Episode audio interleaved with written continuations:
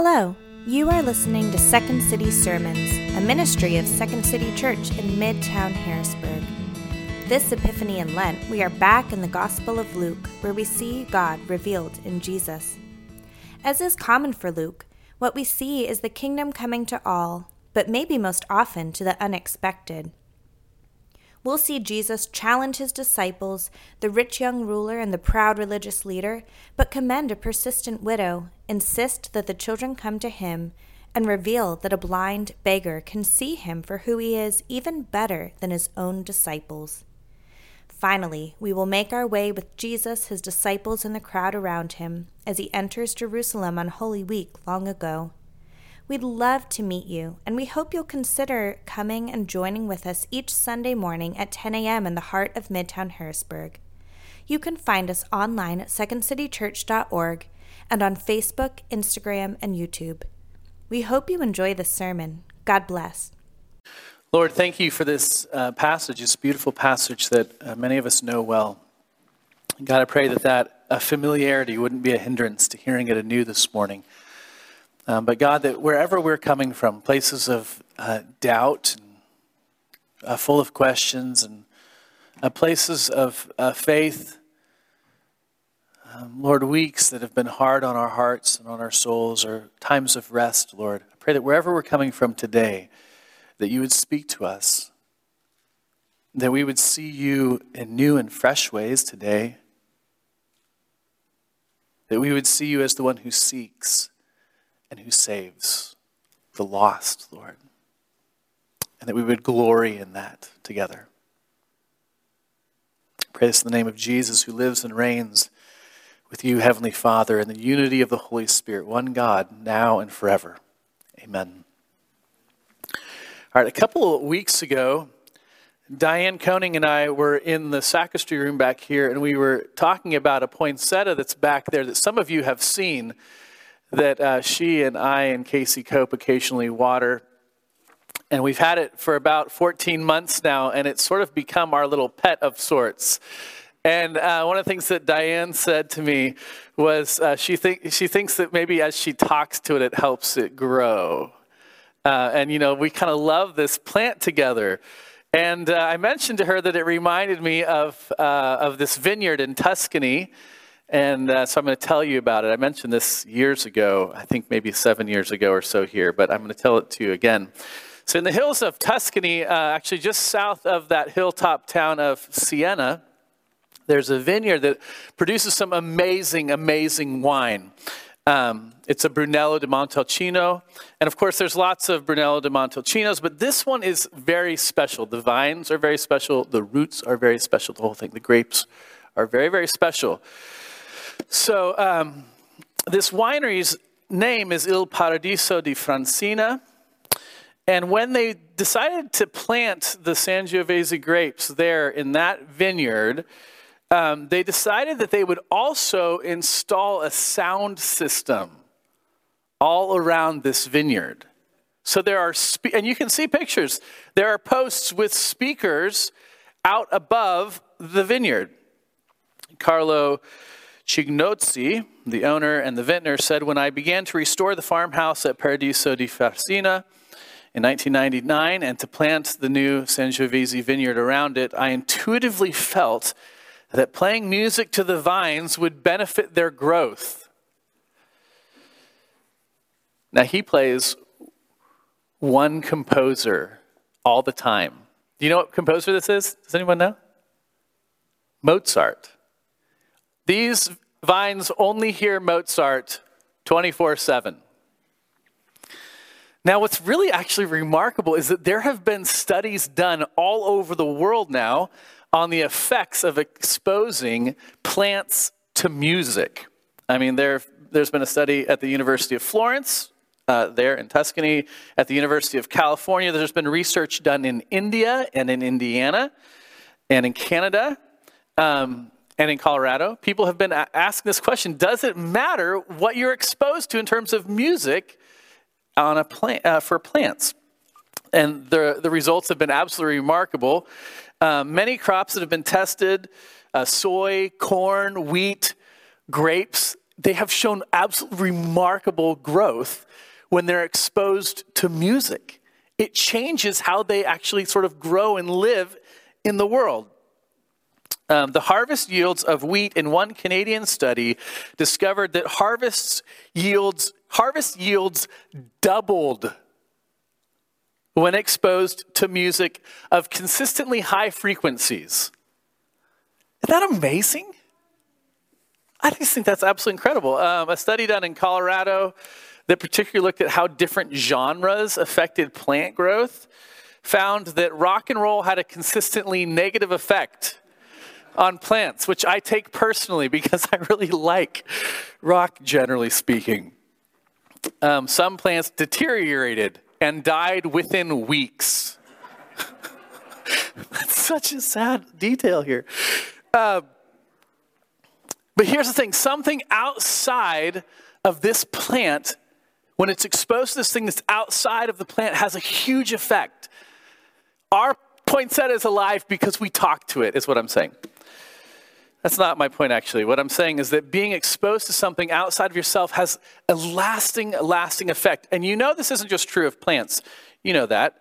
It's true of you and me. Some of you have read a book, one book, and it's changed your life. Some of you have had one conversation with a friend or with a counselor or with somebody else that's outside of you, and you know that after that, your life was changed. You were exposed to something beyond you, and it totally shaped your life for the future. You went and visited a new country, you heard a lecture, and you were changed. This is what happens to Zacchaeus here in this passage.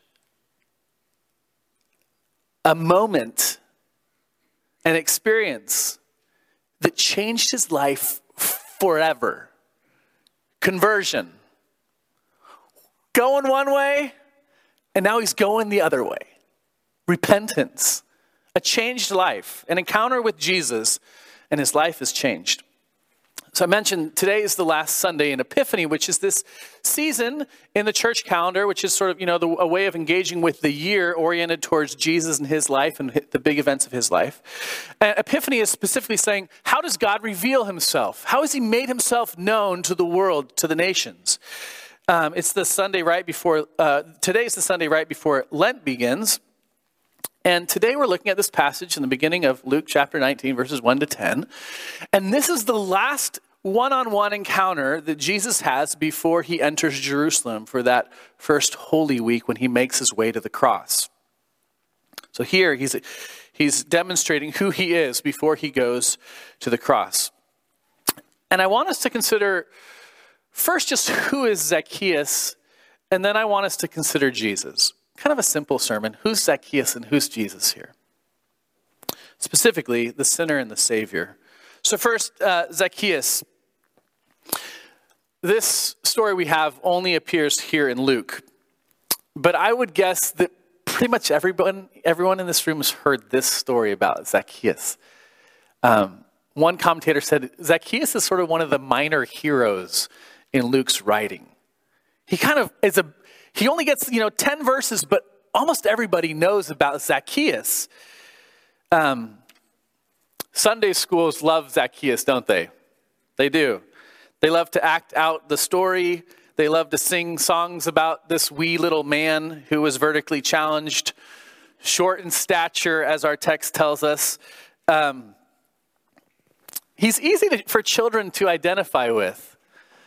You know, I mean, sometimes ch- children, uh, we have older children in, in, uh, in, here with us at least. Um, you, you, probably remember maybe being at a parade and you're sort of pushing and you're wishing that you could see what was going on. Or and that's partly why when we have baptisms, children, you come forward so you can see and you can engage and you can remember a little bit more of what's happening because sometimes adults get in the way and you can't see very well and you can't engage well. So you kind of, you know, it's easy to associate with Zacchaeus, this wee little man who has to climb into a sycamore tree. But of course, also adults can identify with Zacchaeus pretty easily too, actually. Um, we might want to get closer to Jesus, but we think we might find it rather embarrassing to do so. Or you know, we wonder what's it going to cost if we actually give our lives to Jesus? And and that sort of, you know, adult kind of questions and thoughts. So this story grabs onto us. Um, and I kind of want to look at Zacchaeus in these two kind of different ways. What's his status? What's his sort of place? And then what does it cost him to follow Jesus? What's his stature? What's his status? Now, of, of course, when we think about his status or his stature, um, the first thing that we all think about is his height, right? That's the first thing we all think about. Um, but his physical stature, his physical status, is only one part of the story, and it's not even the part that the passage begins with. You know, he's short, so he climbs up into the sycamore tree to see what he could see. Um, but what we all know almost automatically is he does this because he doesn't want to have to deal with the crowd, right? Because, I mean, we, we can think about this. He could have actually asked, hey, can I kind of squeeze in here? Can I kind of c- come closer to, to Jesus? Maybe think about being at a concert and your wife is, you know, near the, near the stage and you went to go get a drink or some food and you're kind of like, hey, my wife's up there. Can I kind of get by? And you're asking politely to kind of squeeze between people. Zacchaeus maybe could have done that. He could have had that approach. But we kind of get this idea almost right, right away that there's sort of a stature that he has within the community that the community wouldn't have let him do that. He's got to be distant. He's got to be up in the tree away from other people. Now, what we learn actually right away, before we learn that he was short, is that we learn that he lives in Jericho and that he's not just a tax collector, but a chief tax collector and he's really rich. Okay, Jericho, I actually didn't really know all this about Jericho until I was studying for this sermon. Jericho was an extremely prosperous city, extremely well to do place. Uh, it was an important town. It was in the, the Jordan Valley. If you think of the Jordan River, Mediterranean, Israel, Jerusalem, up on a hill, and down to the valley where the river is. Y'all followed that? Maybe my head got in the way. Um, it was in the valley, but here's the important thing because it's right next to the river, it also actually was a, a major, major trading city. So if you wanted to trade with Jerusalem, you would have brought your imports in through Jericho and then up and, uh, uh, and dispersed them through Israel. It would have been a great place to collect taxes. It was extremely uh, profitable city. Uh, it was incredibly fertile around the city. It had a famous palm forest, and balsam groves grew in such a way that it was said that for miles around, the air smelled sweet around Jerusalem around Jericho. Um, some of you know maybe that its nickname was the City of Palms, and the ancient writer Josephus uh, called it a divine region and the city of Jericho the fattest in Palestine.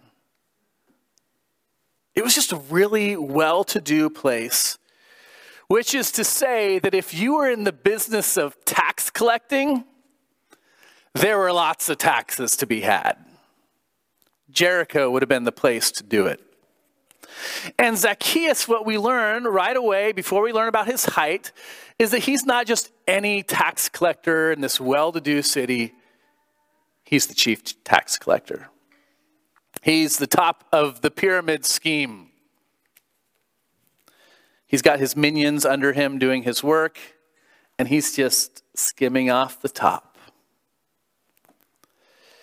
He's adding that nice fancy addition to his house. He's maybe buying a better litter to be carried around to look down on others.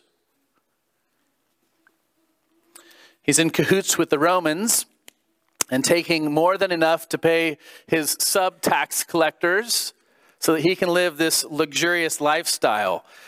Um, everyone around him, everybody in that crowd there in Jericho that he's you know climbing the sycamore tree to look down over would have known that he was the one that was taking their money and giving it to the Romans and then paying himself very handsomely so that he could have other people do the dirty work underneath him. Everyone would have known that. Everyone around him would have known that his wealth came from working with the bad guys and from taking from his very neighbors and from his very countrymen. Here's my point nobody in Jericho would have liked Zacchaeus. Nobody would have liked him. He was the kingpin of the Jericho tax cartel. As a general rule, a tax collector was a swindler, a cheat. Think about this like money tends to corrupt, right? It tends to corrupt. As it changes hands, money tends to get dirty, whether you're you know, on a dusty table in Palestine or if you're on like the high top floor of a high rise off of Wall Street, it tends to get dirty and it tends to get those who touch it dirty. But if that tends to be the case, meaning it happens often, not always, it pretty much always happened if you were a tax collector and a chief tax collector in Palestine long ago. The chief tax collector was public enemy number one. So, what can we confidently say about Zacchaeus? What's his status? Short in height? Yes, we can confidently say that. But short in ethics, short in morals, big time short in love for any of his neighbors. He's short on godliness, um, short on healthy relationships with others. The one thing that probably everybody could agree on about Zacchaeus is that he had a lot of money and a lot of sin. Um, everybody would have known his status as a sinner, which is why actually, this is what we read in verse 7, right? Look down at verse 7. And when they saw it, that's the crowd around him, they all grumbled. He, talking about Jesus, has gone in to be the guest of a man who's a sinner. That's what they would have all agreed on. Zacchaeus, sinner. That's his status. Okay, so what about the cost he has to pay to be with Jesus? Let's look at that together. First, I want to suggest to you that the first cost that we actually see in this passage is just simply the cost of embarrassment. Embarrassment. I mean, here's a man, you know, who at least physically probably has it all. He doesn't have like the relationships that he should, but he can buy what he wants. But he has to climb up into a tree to see this teacher that's passing by. Um, goes out on a limb to get a glimpse of Jesus.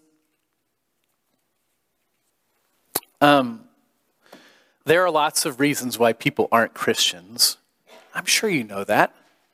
I'm sure we could think of them pretty quickly together. Um, there are lots of intellectual reasons why people aren't Christians. Um, they think about the history of the church, maybe the Inquisition, or how the German church was sort of going along with the Third Reich and things like that, legitimate intellectual questions about history and whatnot. Um, you can think of the, the, the, emotional reasons why somebody doesn't consider Christianity. Um, maybe they experienced abuse by a pastor or a, or a Christian leader, or they just hear about it. I think, yuck. Don't want anything to do with that. Um, but you can think of how one of the greatest reasons why people aren't Christians is because of the social dynamic. Um, it's an embarrassment to your social group. There's a relational barrier at play. Um, people like me, we don't go to church. People like me, we, we don't read a Bible or talk about Jesus. That's not, that's not for people like me. Um, the church doesn't have people that look like me or listen to the music that I listen to or all the rest of the stuff, right? There's just this relational barrier. Church isn't for people like me. Um, there's a social cost for Zacchaeus from the get go of trying to get a glimpse of Jesus. Um, the townsfolk around him, seeing him going up into the tree, you know, they would have said stuff like this there's that no good Romanizing short tax collector again. Who's he think he is? Jesus isn't for people like him. What's he doing up in that tree?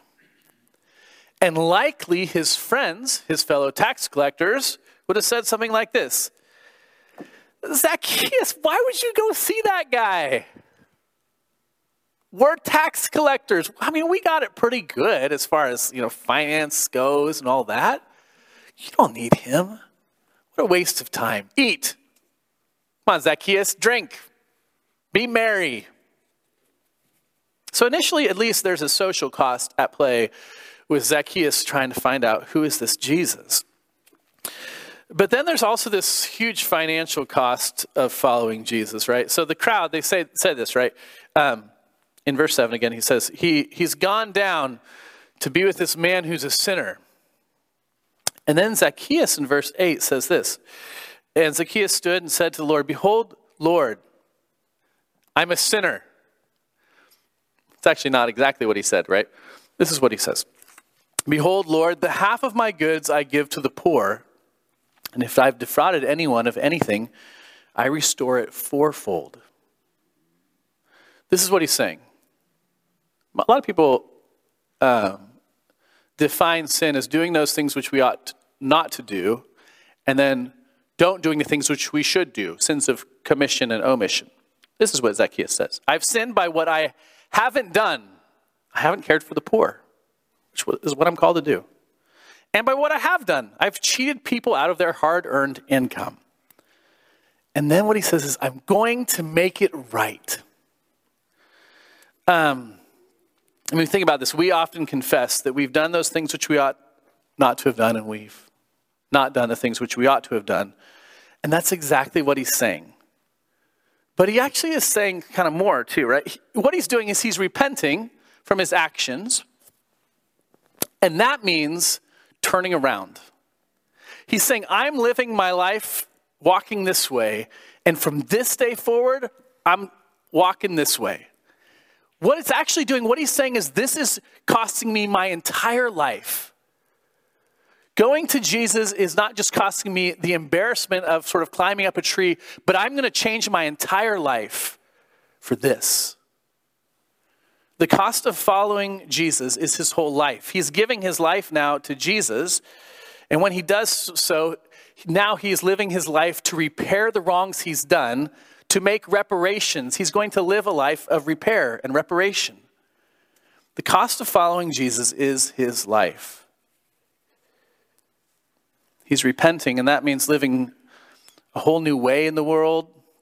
It means walking a different direction means having a different orientation. As you turn from God, you turn away from your sin and you turn in a completely new direction. I mean, if the status of Zacchaeus is that he's a sinner, the cost that he shows all of us of following Jesus is his very life. He actually says, My life is totally different, completely different. Uh, but we need to look at Jesus here, okay? Our passage ends in, in, this way, verse 10, it says this For the Son of Man came to seek and to save the lost.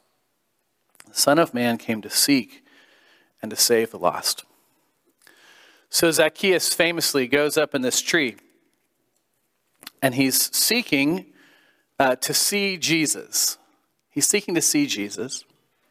But this is what we read. Uh, verses, verse 4, I'm going to read verses 4 and 5, okay? Verse 4 it says this so he ran on ahead and climbed up into a sycamore tree to see him, for he was about to pass that way. And when Jesus came to the place, he looked up and said to him, Zacchaeus, hurry and come down, for I must stay at your house today. So here's what, uh, here's what I want to suggest to you. Uh, we don't read that Zacchaeus looked at Jesus.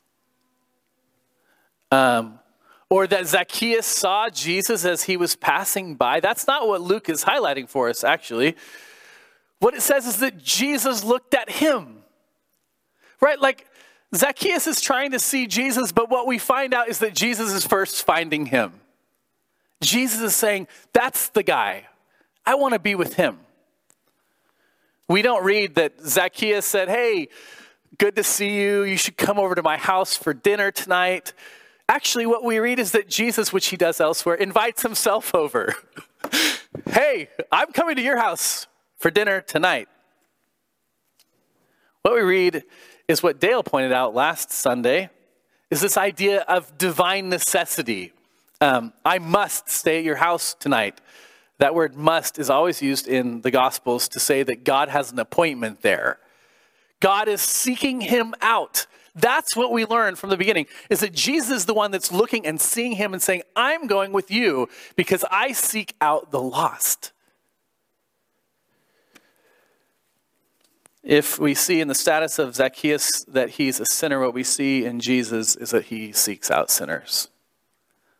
He seems to just delight in people like Zacchaeus. He seeks out those who are in need, who come to him helpless and empty handed. And of course, this is what we've seen all through this Epiphany season, particularly.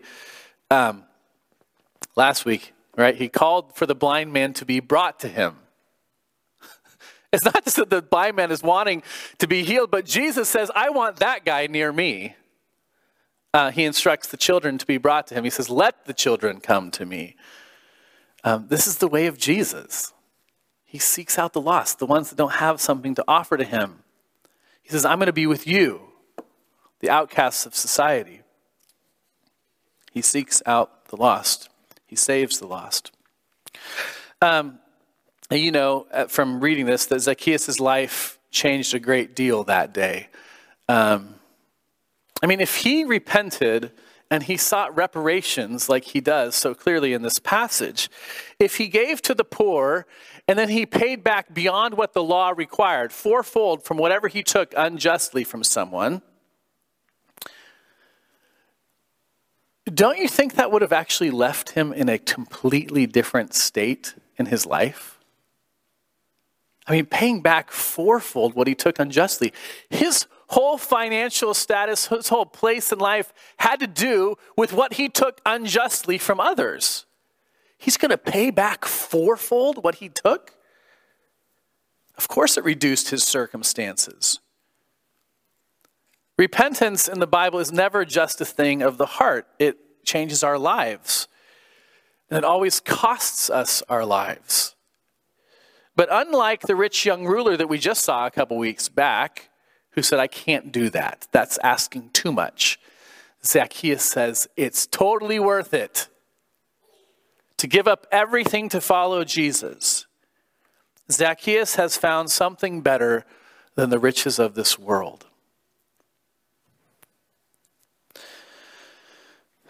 Now, here's the thing we can't take this text right here out of its context, out of its bigger situation in the Gospel of Luke.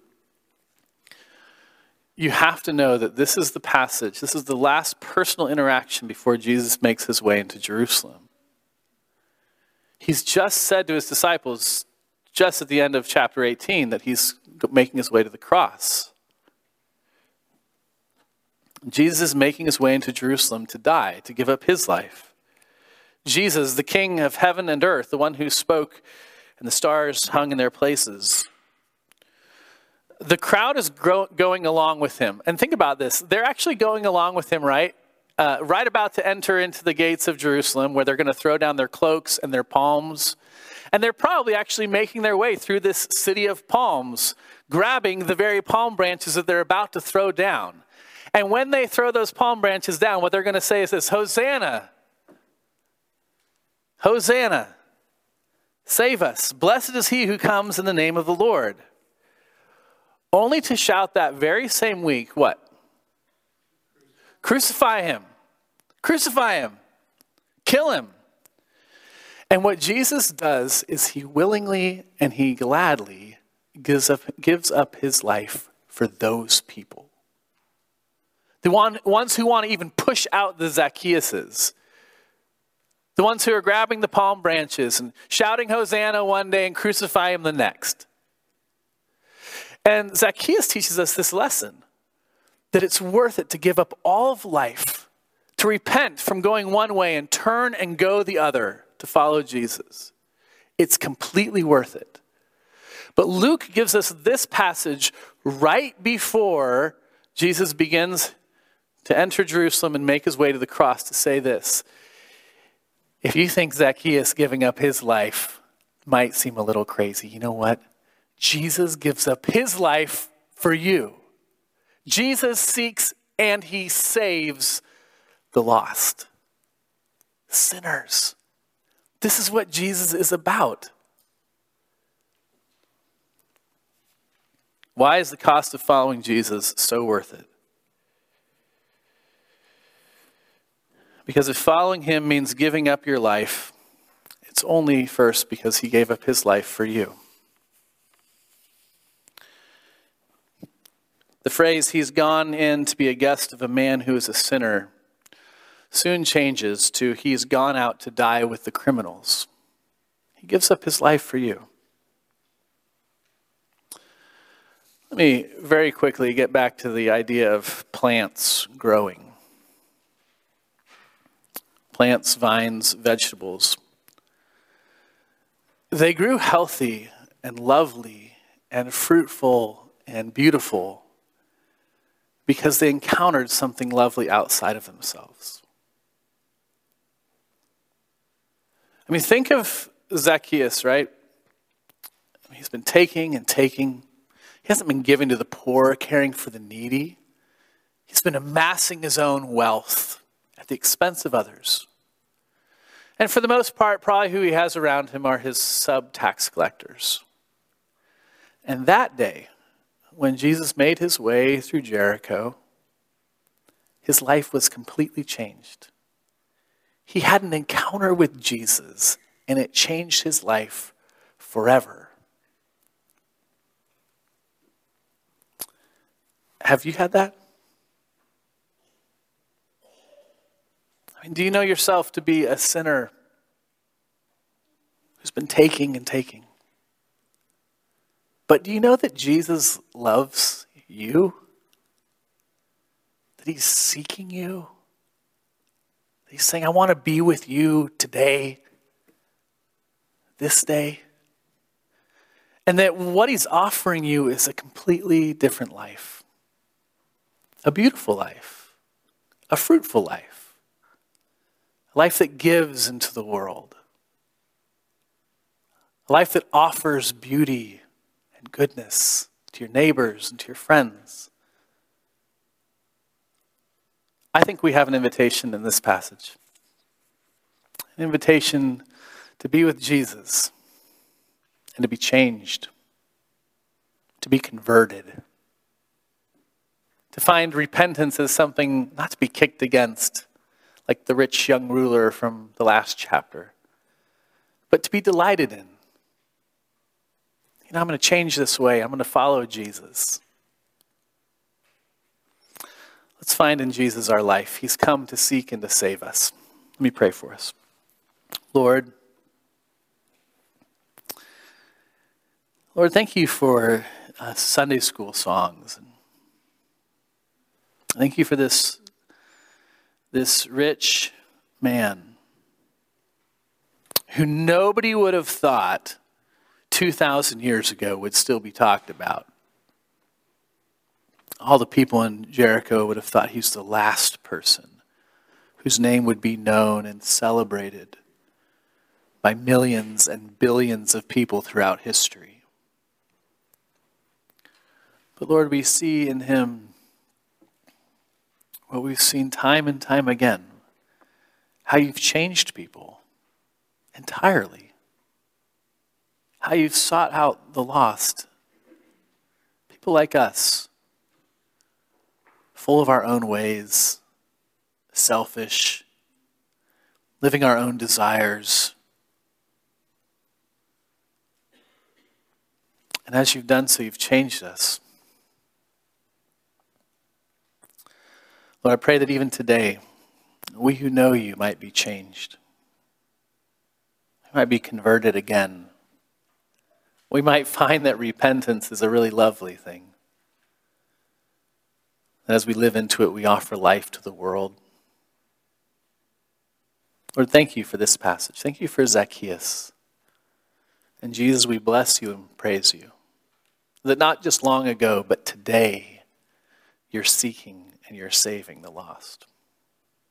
Do so in our hearts today and in our lives. In your precious name we pray. Amen. Thank you for listening to Second City Sermons podcast. We hope this sermon has encouraged you to worship God and to celebrate the gospel of Jesus. Please consider subscribing to this podcast and joining us in person each Sunday at 10 a.m. You can find us online at secondcitychurch.org and on Instagram, Facebook, and YouTube. Thanks again for listening. God bless.